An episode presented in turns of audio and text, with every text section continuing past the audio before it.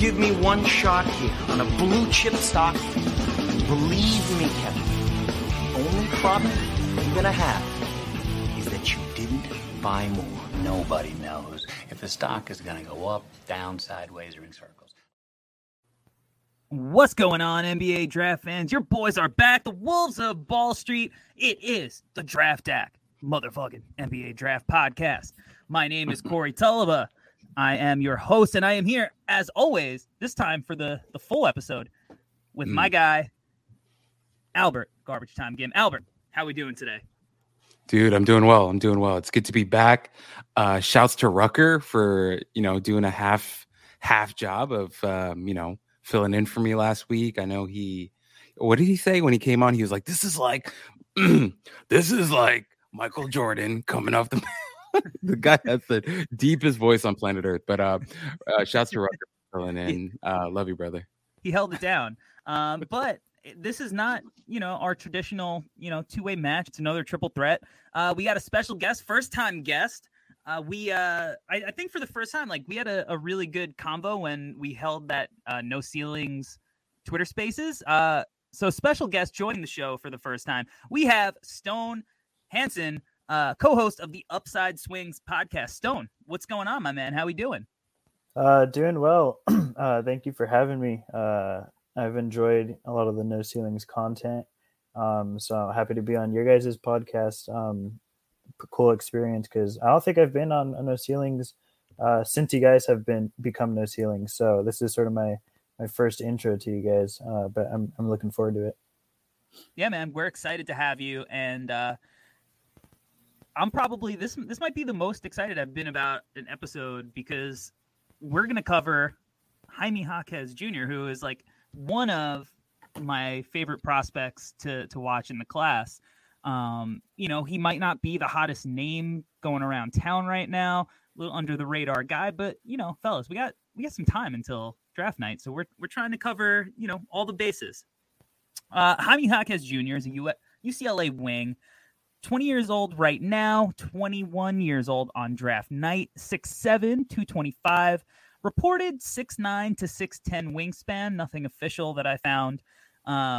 This year, he is averaging 12.7 points per game, 5.6 rebounds per game, 2.1 assists to 1.5 turnovers, half block a game, 1.1 steals per game, shooting 46.5% from the field, 33.3% from deep, and 69% from the free throw line. Nice.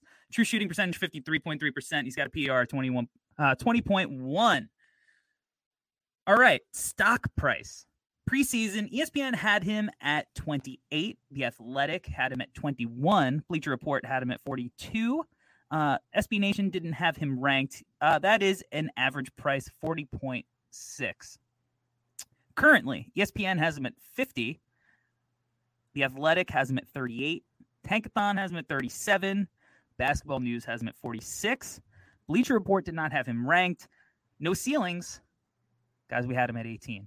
So we messed with the curve a little bit, but that's an average stock price of 42.4. So draft stock actually not all that dissimilar to what it was earlier in the year. Went from 40.6 to 42.4. So Stone, you're a guest. I'm gonna let you go first. Is Jaquez Jr. stock price too high, too low, or is it just right at 42.4? Too low for me, I think. I thoroughly enjoy what Jaquez brings as somebody who I think is just a really valuable contributor to winning basketball when you watch him. And that at times I think can be difficult to verbalize, but I think if you just look at the film and watch the tape, there's just a lot of things that he does at good, not great, that I think lead to winning plays. And I would personally have him ranked probably in the mid-20s somewhere. I think he's a solid first round guy near the middle to end of the first, because of the reasons I've already said. All right, Albert, too high, too low, or just right? I'm going to say too low. And the reason for that is, on my board, which I haven't updated in a couple of weeks, but it is what it is. I have him, where do I have Jaquez? I have him 18th actually. So 40 to 18 is actually a pretty big difference, which is actually where we have him at No Ceilings, interestingly enough. I guess I'm right there in the median. But yeah, man, I really like him a lot. And like I'm just gonna kind of resonate with what Stone just said. I think he offers a lot, and this episode may end up becoming just like a Triple J love hour. But he just does a lot of winning things on the floor, and there's a lot to like. And I feel like if you watch him, I just can't understand why you wouldn't like him at the very least. So yeah. Yeah.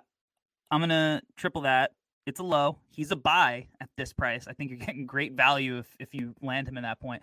I looked at my big board, which I've updated pretty recently. Been quite a bit of movement. It's going to lead to some exciting conversations, I'm sure, at the next No Ceilings big board meeting.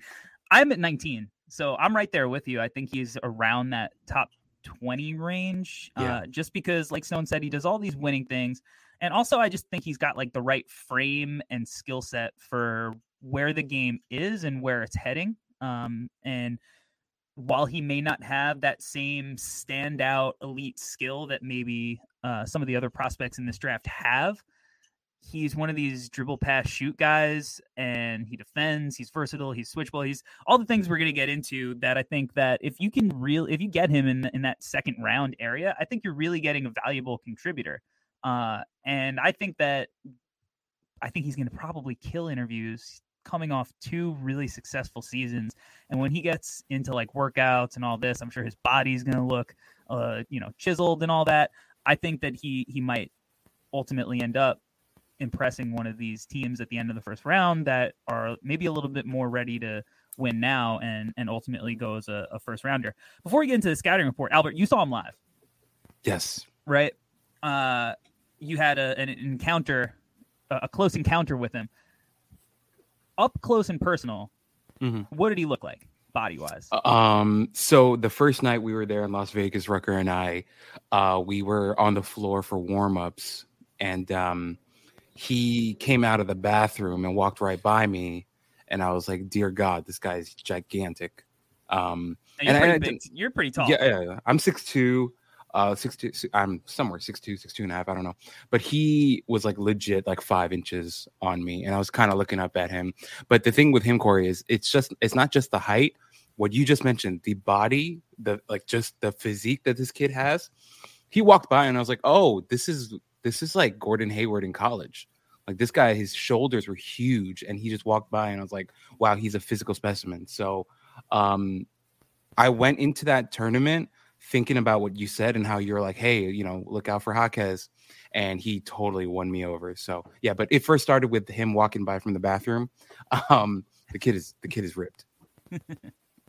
Yeah, and that's what I wanted to hear. I wanted to, because I think it comes across on screen, but seeing so many of these guys in person, like I just saw Jaden Hardy, and right. Jaden Hardy has an awesome frame. Like that dude's shoulders, he's got shoulders like Tatum, but he's probably a little smaller than he's listed at. Like I don't think he's much smaller, but he looked more of that like tiny combo guard height rather than like legit shooting guard height. And that's valuable because a lot of times that kind of stuff doesn't necessarily come across on screen. Dyson Daniels, while he's fairly tall, he's got the longest neck of anybody I've ever seen. So I don't know what that means as far as what his like length is gonna equal out to, or if he's just one of these guys who's got that extra, the height that doesn't really matter functionally to basketball.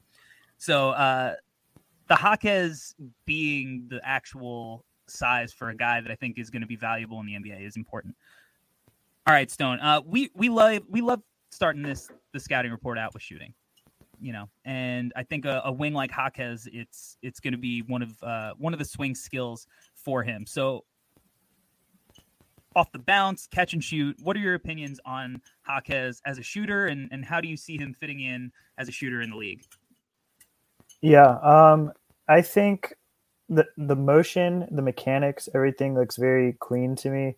I think a lot of his shooting flaws, I guess you could say, because they are below average in some respects, comes down to the arc on his shot. I feel like a lot of his shots are are pretty flat arcing. They tend to be very like level with the rim. And if you watch, a lot of his misses tend to come off the front of the rim because they just can't get over the top of the front of the rim. So I think the low arc is sort of what is holding him back. And I think that's something that is, you know, pretty manageable at the next level when you get him in with a shooting coach over time. The other thing is maybe like the elevation. I feel like he doesn't get a ton of gravity off his shot, and that may be what's sort of leading to this low arcing shot. But again, I feel like the mechanics, there's nothing really wrong with it. There's not like too major of a hitch, maybe a small hitch. I couldn't really tell. I don't know if that's something you guys picked up on, sort of like in the upper end of his torso when he's shooting. But I think as like a fundamental base, the mechanics are okay. They need some tweaking, like I said. And I think the most concerning aspect of that to me is the shooting gravity, because that's something I don't think is as easily fixable at the next level. Albert, when you were watching him shoot around pregame, what did the mechanics look like? So for me, I felt like Stone just read off my notes, because he said so many of the things that I saw in person that you see on tape. I thought the mechanics looked really, really good. When you watch him shoot in practice, everything looks fluid. He looks really confident. Same thing in the games, to be honest, for me, when I was there watching him live. The thing that I did want to say, like Stone mentioned, except for me, like I saw a little bit of a hitch when he was taking free throws. I don't know if you guys felt the same. When he's at the free throw line, there's a little bit of a hitch. I felt like when he kind of like takes like a weird hesitation with the ball by his face. Was something that I noticed, and I was wondering maybe that's something he's got to work out and clean up a little bit. But overall, the thing that Stone said about the shot being flat, I wrote it right here. I totally agree with that. I was wondering, actually, what I wrote here in my notes, I was going to ask you, Corey. I was wondering if the shot being flat is a product of his footwork, or is it the lack of elevation? Or I was wondering what you saw and why he was flat, because you see it a lot in like the 1-dribble, 2-dribble pull-ups.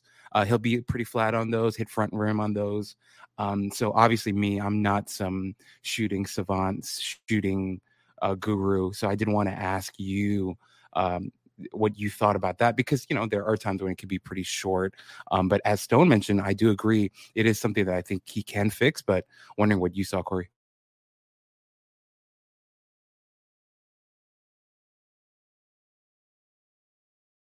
Hear me? Sorry. Can you guys hear me? All right. I think that when you're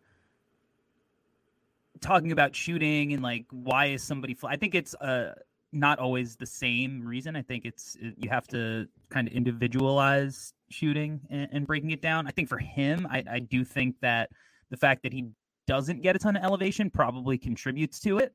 A lot of times it's as simple as guys just need to shoot up more instead of out.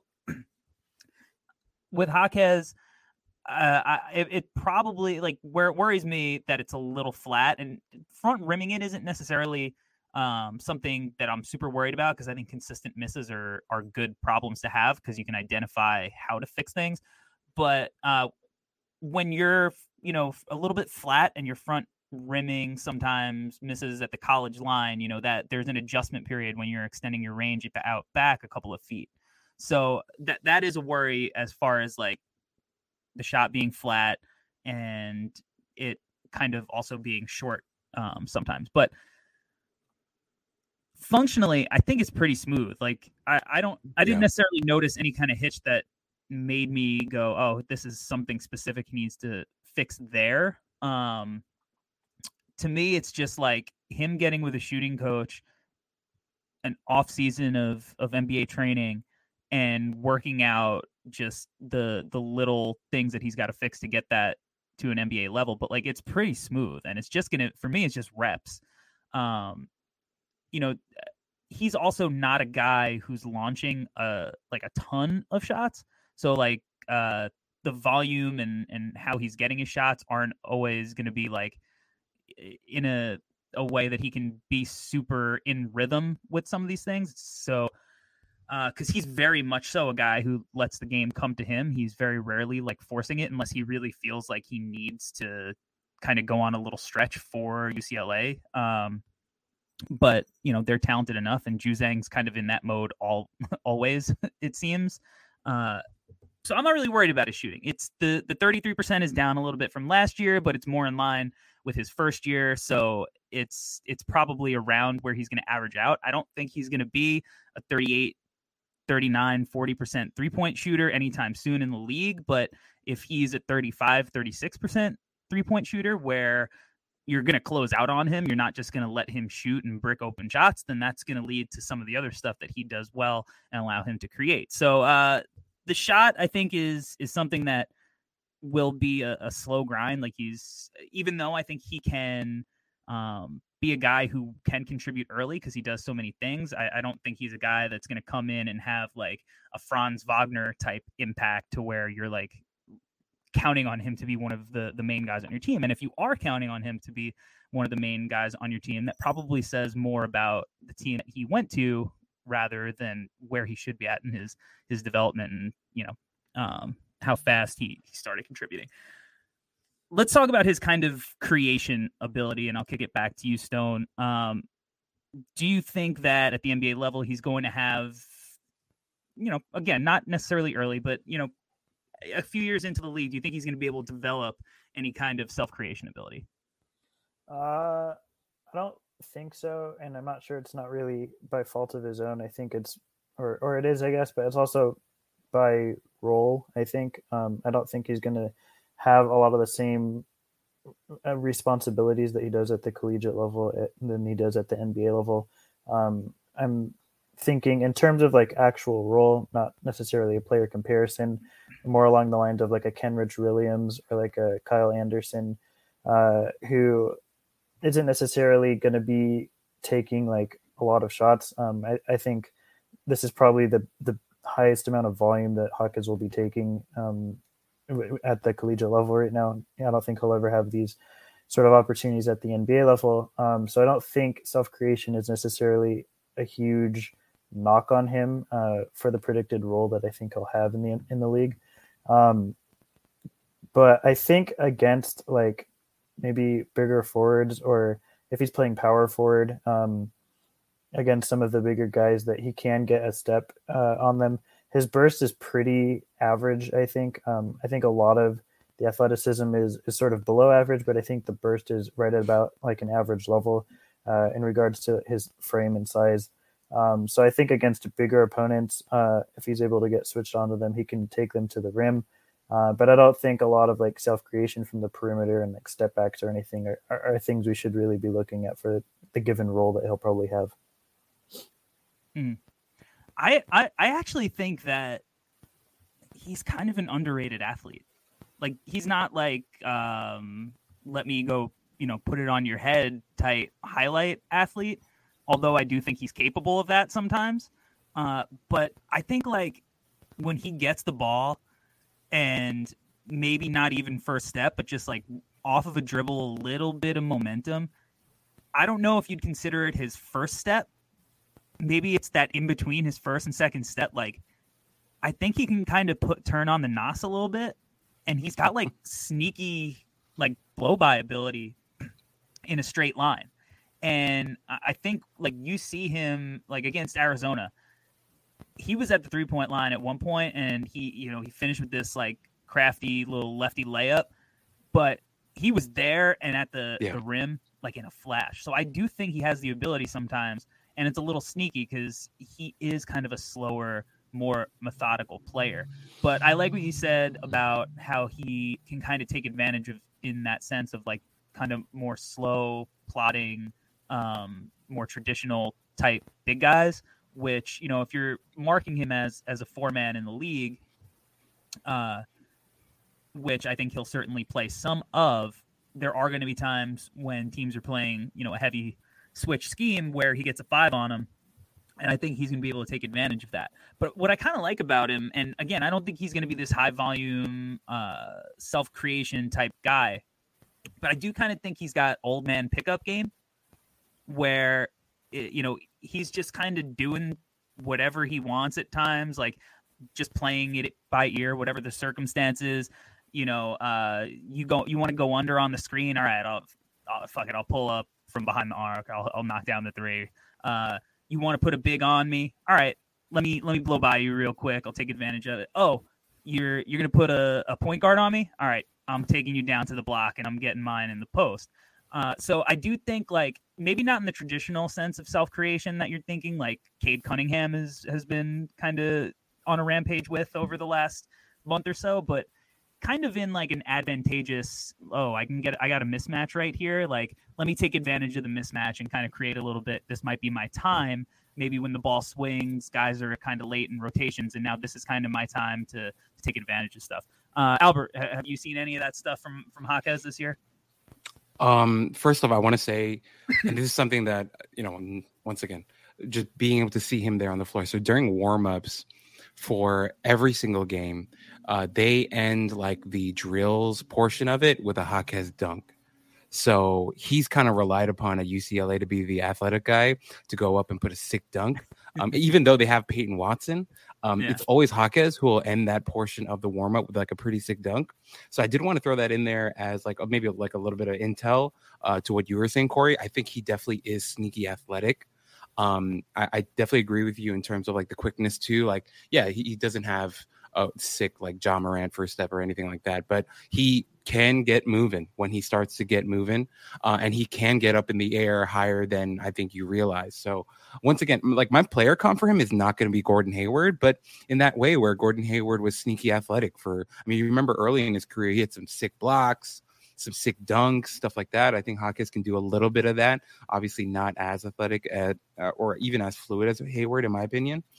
But in terms of what you were saying, in terms of like shot creation and stuff, that's where I really agree. And what I wrote here is I think the thing that excites me the most and interests me the most about Jaquez is how multidimensional he is. I really like how you put it as he's kind of the old guy on the floor, but I imagine him as like, okay, like you look at the Phoenix Suns right now and they have Chris Paul and then like kind of the other old guy on that team, like Jay Crowder, that type of guy. We've seen Jay Crowder kind of be the old guy for a lot of different teams, a lot of title contending teams like he did for Miami. Once again, that's not my comp either, but I feel like Jaquez is going to be able to do a little small ball four. He's going to be able to play the three for you. He's going to be able to guard smaller guards. He's going to have the physicality to wall up against some bigger dudes. There's a lot that he's going to be able to plug a lot of different holes by himself, which is kind of what you want sometimes. You want a Swiss Army knife. You want a multi-purpose cleaner. What the hell am I saying? But you get what I'm saying, right? And I think that's what's exciting about Jaquez. And I think in a draft like the one we're talking about, and every time we talk about this draft in our group chat, it's always about, you know, it's sneaky, kind of like a really weak draft, but also a strong draft. Like, it's a weird draft. And I think in a draft like this, if you can find a guy who can solve multiple problems for you, and he can do that effectively without being like a high volume, heavy, and he needs the ball all the time type of guy, that's where you get really excited about Jaquez. Yeah. And, you know, I was thinking today, like when we were at the weirdness of this draft, and is it kind of weak once you get to the middle part of it or after a certain number?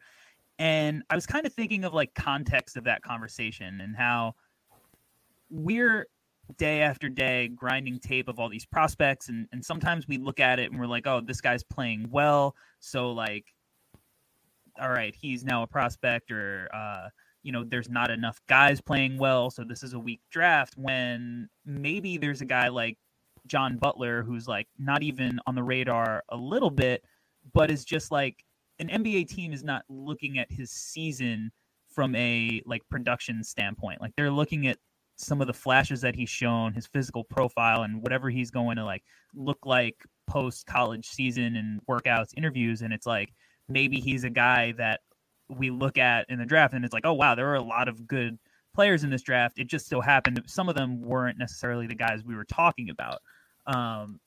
So that's something I have been kind of like toying with, because I do think there's some really interesting players in this draft that kind of fit the, you know, the long 6'8", 6'9", can do multiple things. And maybe it doesn't mean there's going to be a ton of standouts. That's certainly possible. And a lot of people measure the success of a draft by how many, you know, stars there are. But I do think there are interesting prospects.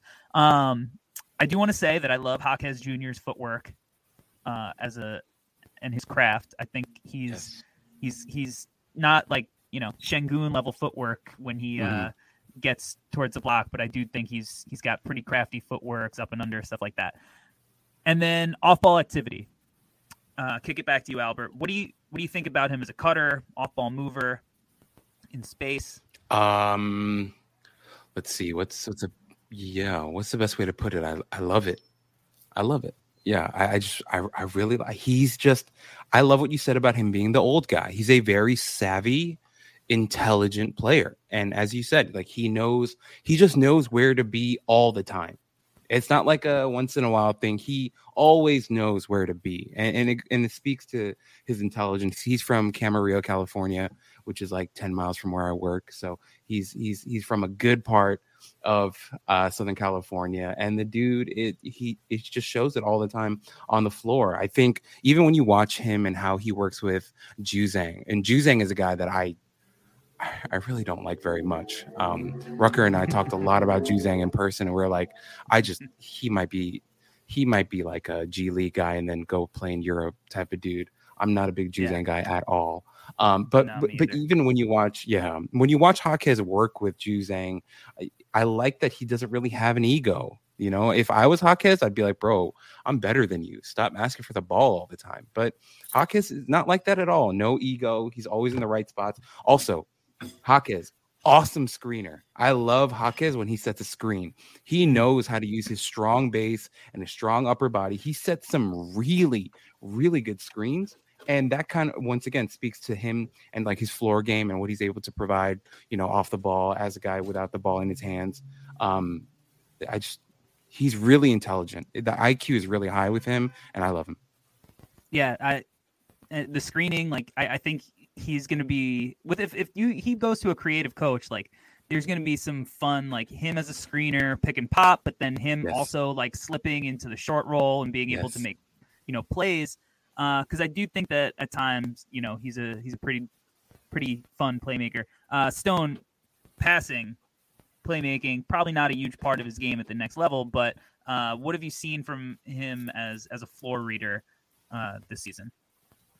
Yeah, I actually like his passing. I think he's a very accurate passer. I'm a huge fan of just cerebral players, so that's probably why I'm so in on Jaquez like you guys. I had JRE like top 20 last year. I just love these kind of players. I think that part of it goes back to the creation. I just don't think he's somebody you're going to really look to be like any sort of initiator at the next level. So I think he's a good passer for what his role will probably be at the next level. I think that he's very accurate. Like I said, a lot of his passes are not as much as a premeditated thing as a lot of these cerebral guys usually are. I think he has a lot of read and react type passes that are really nice. But yeah, I'm not sure how I feel about it just because, like I said, I think it's good for the role he'll be in. I just don't know if you want to really put more responsibility on him as sort of a creator and passer than is needed, I guess, if that makes sense. Yeah, so I think in a minimal passing role, he'll excel a lot in it. No, that totally makes sense. I think that he's one of these guys that people like to call connectors. Like, you know, he's going to be able to move the ball, get it to where it needs to go. He's not going to be walking the ball up the court, running high spread pick and roll and trying to get downhill like Luka or anything where he's, you know, making weak side reads. But if the ball swings to him in the strong corner, he takes his guy off the bounce. Like, I do think he's capable of seeing guys cutting on the floor or, you know, taking advantage of wherever the help has overcommitted to. So again, it all goes back to just like the dude's just a fucking basketball player, and it's so hard to define that.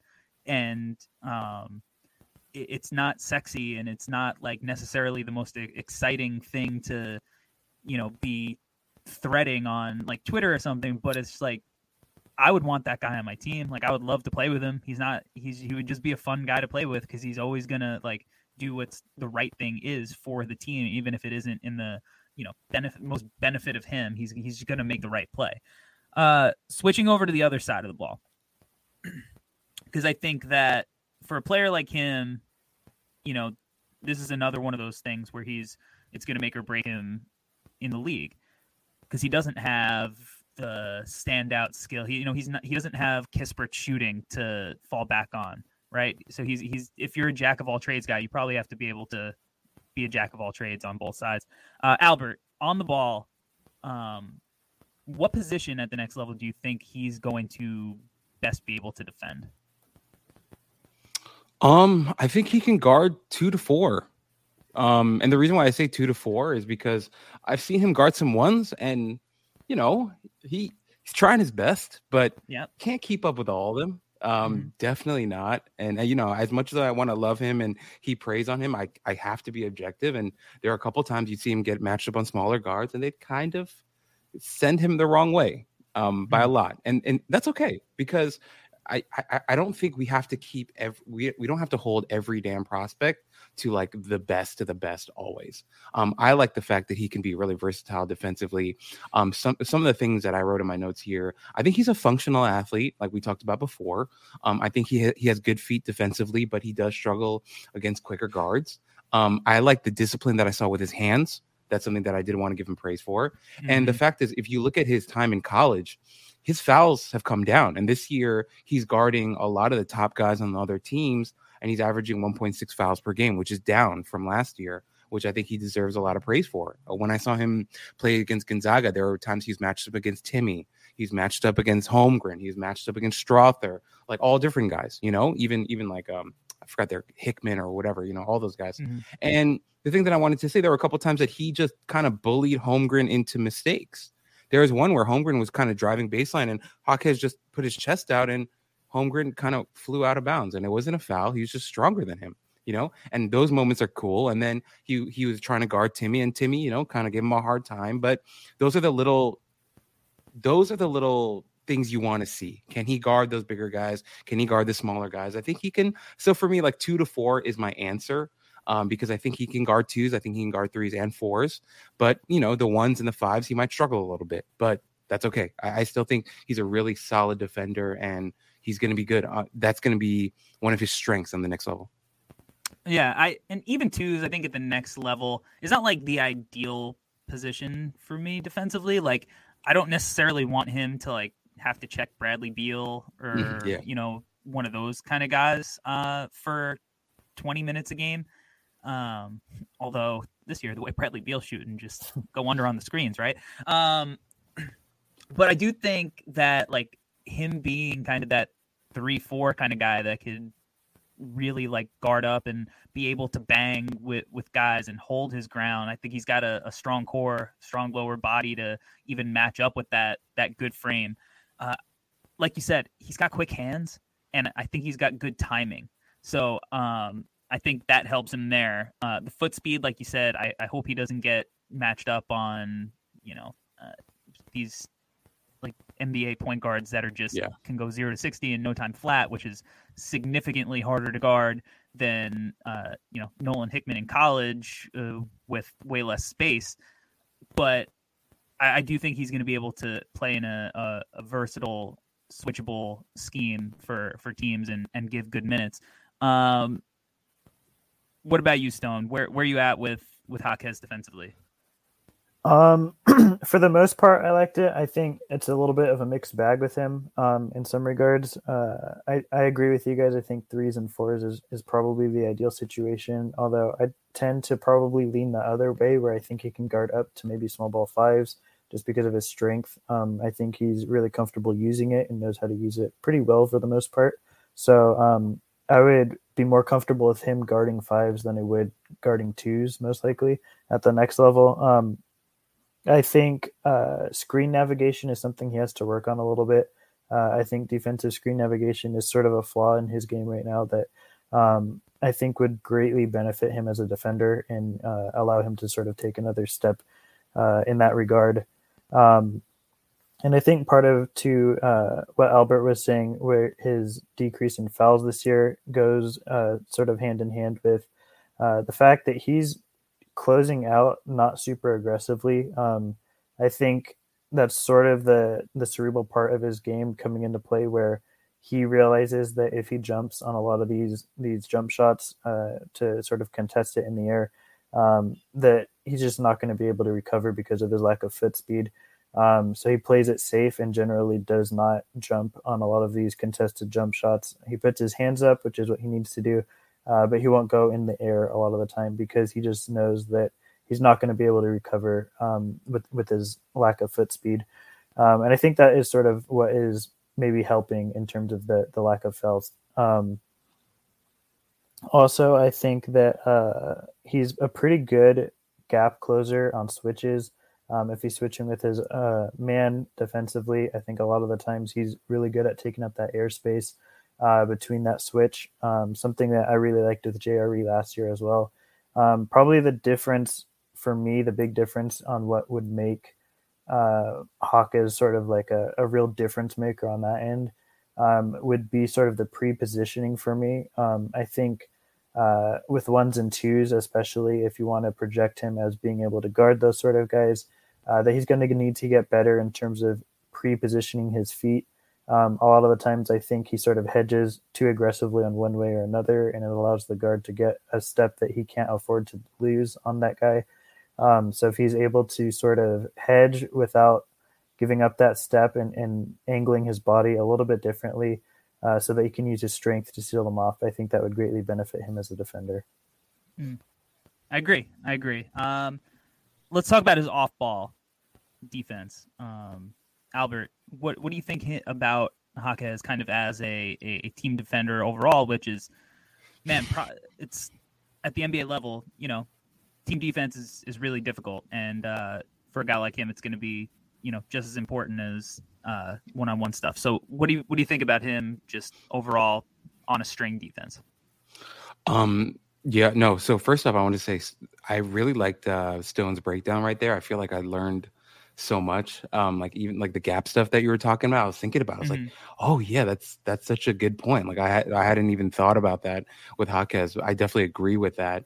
I don't know, like as Stone was talking, and you're talking about, you know, the different things with him, I was wondering, like, do you guys feel like at times his defense gets affected by some of the load that he's carrying offensively? Like, I think about that game against Gonzaga, and Juzang was really struggling. They couldn't really find offense anywhere, and Jaquez was, like, really trying to create something, whether it was off the dribble or just taking shots, or he was moving all over. He's doing a lot.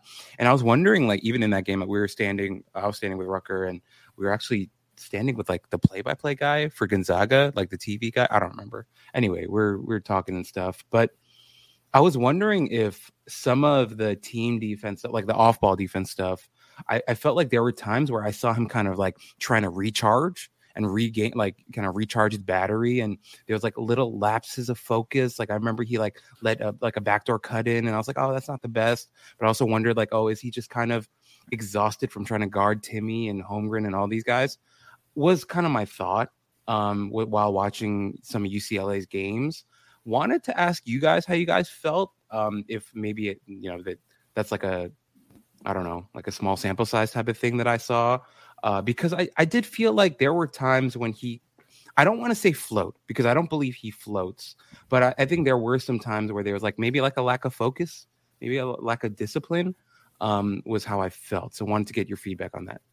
I think in that specific case, in like the Gonzaga game, that was the game where he took by far like his most amount of shots in the season. Like he's been a pretty low volume guy most of the year typically, and he had 22 shot attempts that night, whereas he's like really been over, I don't know, like 10, not too many other times. So I do think that probably has a little bit something to do with him looking tired, because like you said, he probably did feel the need to put the team on his back a little bit more in that circumstance. I do think that like his conditioning sometimes seems like something that is going to affect him at the next level. I think that he has like a good NBA frame, but I don't know if it's the perfect NBA body yet. Like I know like some of the video you took of him warming up, like I'm not like, he did look pretty fit And, you know, you saw him in person, you know, when he was like warming up without the jersey and whatnot. Right. Like, and so, you know, I'm sure he looked pretty good in person. You know, it's, again, it's hard to tell. Like when I saw Keegan Murray the other night, again, he didn't warm up with his jersey on either. I was like, wow, I kind of can't believe he's as slim as he is. 'Cause he doesn't really come across that way on TV to me. Like, but he was like super lean. So, you know, sometimes maybe that the TV puts on that little, the 10 extra pounds, whatever. But I think Jaquez is definitely going to have to like get more NBA shape, and maybe more cardio. Maybe that's nutrition, whatever it is. Maybe more cardio. I don't know. Whatever his draft trainer tells him to kind of do. I think that probably has to do with it sometimes too. I don't know if I'm alone there. No, I 100% agree. Conditioning is something I think that Jaquez is really going to have to work on at the next level. I think, for lack of a better term, he's a little bit doughy, it seems like. Yeah. This might sound a little weird, but I kind of wish I could see him with his shirt off just to sort of see what his cores looks like, because I feel like a lot of the time, a lot of his strength-based advantages that he creates is with his chest and not so much with his core or with his torso. And I'm not quite sure how much of that has to do with conditioning or how much of that just has to be with him sort of learning to better utilize his body. I will say defensively, at the next level, I think a lot of the times he's going to be probably the fourth or fifth option for the team that he's drafted to while he's on the court. And I think that will sort of for the better, because he won't be expending as much energy offensively, which I think he carries quite a heavy load right now for UCLA, and it'll allow him to be a lot more of the hustle guy that he really is. And I think that's also, again, sort of playing a part into why he gets sort of burnt out at the end of games, because you notice it too. With the shooting, a lot of times near the end of games, they're even flatter shots than they are when he started the game. Mm-hmm.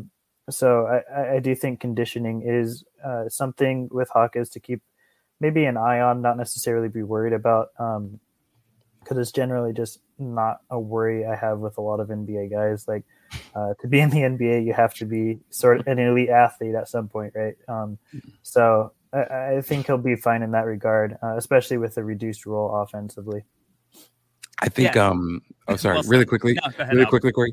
I definitely think Stone, I know you're not saying that he's Sean May for sure. But the thing I will say though, guys, I saw him without his jersey on. He's wearing, you know, like the Under Armour, like really tight tank top. He doesn't have a belly, you know, he is really, really fit. I think what you guys are getting to, though, is not so much that he's like overweight or anything, but I really do think it might straight up just be the cardio aspect of it. Yeah. Like maybe the kid has to start marathon running or like just running laps in the neighborhood. I have no idea what it is, but like when you look at his, yeah. But like when I saw his physique, like he might look doughy on TV, but he's not very doughy in person. Like I can actually confirm that. But I think what both of you guys are saying is like, you know, maybe he's got to hit the treadmill a little bit more of the bike, you know, a little bit more cardio. I think I'm definitely with you guys on that.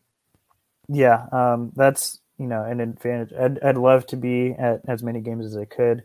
Right now, it's just not as much of an opportunity for me. But seeing him in person definitely could change my mind. I think that's one of the advantages of, you know, as opposed to watching film and being there, is you're able to sort of pick up on the smaller things. That can make a difference at points, but like I said, I think with Jaquez, it's not a huge concern of mine. Just because you're like PJ Tucker, for example. I'm not comparing them as players or anything, but you know, he's a little thick around the edges, and he's done just fine for himself. He's able to keep up in, you know, overtime games and things, so it's not a huge concern of mine. Yeah, he seems like he's one of the guys where like his cardio is like he'll go play pickup for a couple hours, and it's like a different thing than like a runner's build is, right? Like, which I'm a big fan of, because you know, doing cardio blows and playing pickup is really fun. So, I do want to shout out his. I feel like he has some really fun shot blocks a lot of times. I think like a lot of times you don't really see it coming, and then like he's not just getting a tip on the ball, he's like coming over and just like swatting somebody's shit, which is fun. And before we move on to like comps, whatever, I do also want to say with some of maybe I should have mentioned this back, like the shooting consistency and stuff. UCLA has had a weird season due to COVID. Like they had like a 3-week break, maybe like off, just no games or whatever. And I do think that like when you're looking at some of the numbers and whatnot, that's like a weird thing to deal with in the middle of a basketball season that traditionally doesn't happen with postponements and stuff. And that's why some of the draft evaluations last year, this year, I think there's going to be some weird outlier stuff in a few years that we see from it, because so many of these guys are like just dealing with such weird developmental, just day to day, like they're just missing stuff that they would get consistently in more normal times. All right. If you're buying stock in Jaime Jaquez Jr., who may you have bought stock in previously? Albert, let's start with you. All right, this is my I've given some of the weirdest comps on this show, and I'm very proud of that. I have no shame in giving weird comps. Yeah. And I know that most of my comps come from the 90s and the early 2000s, and this is one of them. But I'm telling you guys, I feel the most confident about this comp out of all my other comps, because I think I finally nailed one like right on the head. Now, I thought of like modern day players. I thought of Eric Pascal. I thought of Jay Crowder. I thought of like minor league Gordon Hayward, like random things, right? My mind was all over the place. And I was like, no. Let me stick to my roots. I thought of a 90s guy who, and I want to really explain this to you guys, because I think he had two chapters to his career. He had a nice stint in Boston where, he was averaging like 15 points a game, was a really good player. And then he moved to Los Angeles and became like a supporting role player.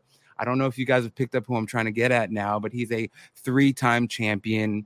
He's been on TV a ton, doing different shows. I'm talking about Rick Fox. I think Jaquez reminds me a lot of Rick Fox. Now, hear me out, okay? Rick Fox was never a superstar.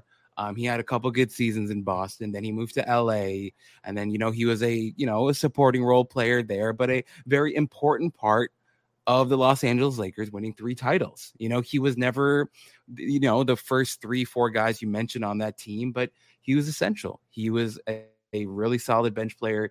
He helped them out in a lot of different ways, whether it was defensively, even offensively. He'd go in and have a random dunk and move the ball and, work that triangle offense.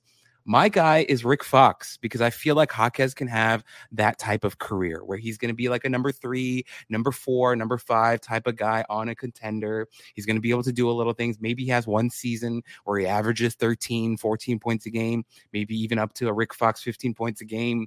But eventually, I think he'll end up on a really good team and support that team and do a lot of really good things. So this is weird. I get it. You guys may not agree with me, but this is the one I'm most proud of, because I really feel like he could have a Rick Fox type of career. I went deep in my bag this week. Look, if Jaime Jaquez Jr. can have half of the IMDb credits that Rick Fox ended up having, then I think that is a big time win. I mean, Eddie Holes, he got game. Come on. Wasn't he on Oz too? He was. I think so. His IMDb is actually shockingly long. Like handsome dude. Like even acting like in the last few years, he's got credits like shockingly long. Like I'm still scrolling from when I started talking about him on IMDb. I think the only reason I know this is because of my mom, but I think he's like in half of the Hallmark movies that are on every Christmas. Wow. So. Respect. That's the only reason I know that's because of my mom, but. All right. Albert, you did it. You really did it. Stone, do you have any players that Jaquez reminds you of? Yeah, so I'm generally not one for like 1v1 player comps, but I'll try my best to compare a role maybe. Mm-hmm. For me, I think Kenrich Williams sort of fits the bill really well. Somebody who's good at good at a lot of things and not necessarily bad at a lot either. Who you feel comfortable putting out there for 20, 25 minutes a game and giving you positive contributions in various areas. I think sort of a lot can be said for the same with Jaquez. Another guy, again, not a 1v1 comp, is JRE from last cycle, who I already mentioned. A lot to do with just a very cerebral player. He uses their strength very well with a lack of foot speed.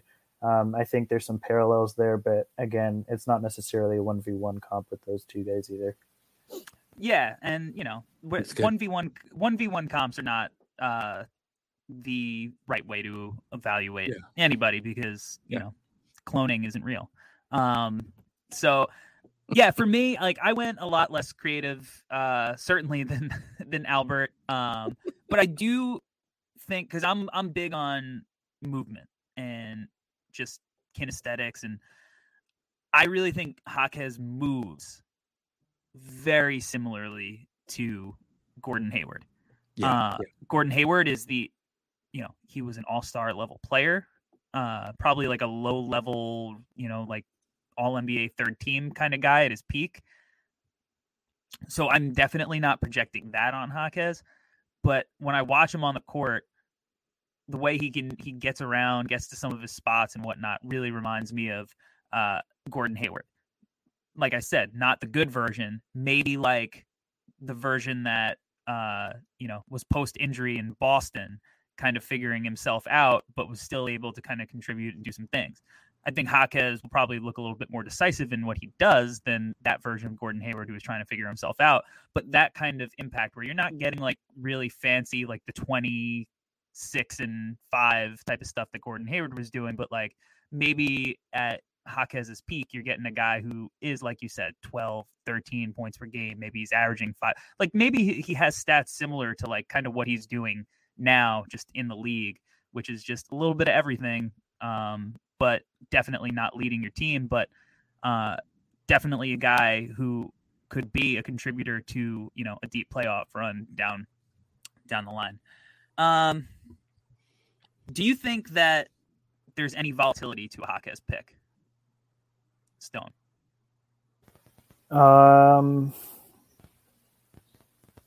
No, in the sense that I think he's a very safe bet. Yes, in the sense that maybe you down the line regret not taking a player with higher upside. But in this class particularly, I know you guys mentioned sort of briefly that it may be a weaker class. I'm very, very low on this class as a whole. And I think taking somebody like Jaquez, you can feel really safe about being a positive role player on your team, is worth taking in the first round. And I think from that standpoint, if you feel really safe about a player, the volatility level is pretty low.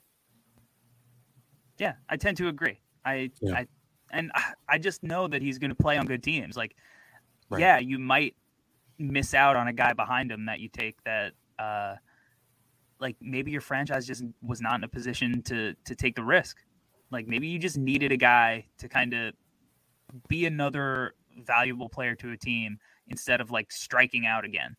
Like, because it's for every, you know, guy who goes after him that maybe outperforms him at a certain point, like there's going to be a bunch of guys that maybe teams swung on and missed on.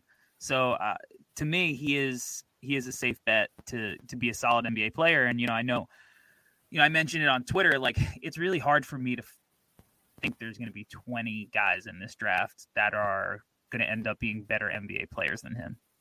Whether that comes before where he's selected or after, I feel like 20 is kind of that over-under of where I'm at. And granted, you know, you're typically not getting 20 guys in a draft who are going to be around 10 years from now. So ultimately that might mean, you know, he's one of those guys, but there's not many guys I would bet on long-term. All right, Albert, it's time. Yeah. You know what time it is. Everybody's favorite segment. America's been waiting. It's time to sell me this pen on Jaime Jaquez Jr. First off, I want to say I'm feeling a little rusty. I feel like I haven't done this in a while. I feel like Rucker decided to just come in and take this from me last week, like the scum that he is. But I love Rucker. I hope our listeners know there's no animosity between us, except we hate each other. But I will say with Jaime Jaquez, there's a lot to like. Listen, look, if you're a team, let's say you're drafting in the 18 to 20 range, 22 range, you're a contender. You're a playoff contender. You're either in the play-in game or you're getting knocked out in the first round. You need a little spark. You need a little extra juice to kind of get you over the hill, right? There are a lot of teams in that bracket that I don't want to mention because I don't want our fans giving us 3-star reviews on Apple podcast for no reason. But I'll say this, okay? Jaquez is a guy that's going to come in. He's not going to demand the ball. He's not going to be a diva. He's going to quietly come in, do his job. He, as I mentioned, he's from Camarillo, California. He's a man of good character. I've never met him, but I know he's probably a man of good character from a good neighborhood. He's going to do really smart things on the floor. And eventually, over time, right, with development, with NBA coaching, NBA conditioning, you know, after all the fat shaming that Stone did of Jaquez today, just kidding. You know, with all that conditioning and dieting and all that stuff, Jaquez is going to become a guy who's going to be a very valuable contributor to a very, very good team. And so, look, if you're an NBA front office executive and you're interested in a player like that, and you should, or else you shouldn't be an executive, draft Jaquez. You're going to be happy with him. As Stone mentioned, he's not a high ceiling, you know, one day he'll become Larry Bird. That's not Jaquez. But if you want a guy who's going to help you potentially win a championship one day, he's the type of guy you should take a bet on. So that's my spiel on Jaquez. Solid head of hair. Not Josh Giddey level, but solid. Mm-hmm. He's pretty close to looking like a vaudevillain. He's got a. I think if he goes for like the curly mustache, yeah, I think really, he has to grow the stash out. He's got to grow the stash out a little bit more so he can get the you know, when you could start waxing it a little bit. Yeah, you know, the goatee. He's got to shape it a little bit. That's it. That's where the, you know, the money is going to be for him. And yeah, strong eyebrows. Yeah. Yeah. I know people. Yeah, people can't always see me on at least my podcast, but I feel like I'm sort of fitting this Jaquez bill a little bit. Yeah, I will say too, when Albert was sort of describing him, another sort of comp in terms of role that I think sort of fits with Jaquez is maybe a Torrey Craig. Nice, someone who comes off the bench but gives you positive minutes pretty much the entirety that he's in the game. So. In a minimized offensive role, but somebody who's going to bring the rebounding and defense and the hustle plays. So that's just sort of a late name that popped in my head. That's a good one. Love it. All right, guys, we did it. Another episode of the Draft Act. Before we get out of here, Stone, tell all of the people where they can find you on the WWWs. Yeah, pretty much all of the draft work that I do, I'll be posting on my Twitter, which is @report_court. The majority of my draft work consists of the Upside Swings podcast that I host alongside two or sometimes three great co-hosts that it's always a blast doing. Coming up, we'll have tons of content on March Madness. What we usually do about 100 players that we break down as prospects, and then we'll do the 30 podcasts in 30 days where we talk about each team and what players would be good fits for them. We also have an Upside Swings TikTok and Twitter. You can follow @UpsideSwings. But yeah, that's pretty much it for me. Let's go. Look at that. That's awesome. The TikToks. TikTok. Yeah. That's where it's at. People sleep on it, man. The organic reach on that thing is crazy. It's crazy. For sure. I did a video about Corey Kispert that had over 40,000 views on Corey Kispert.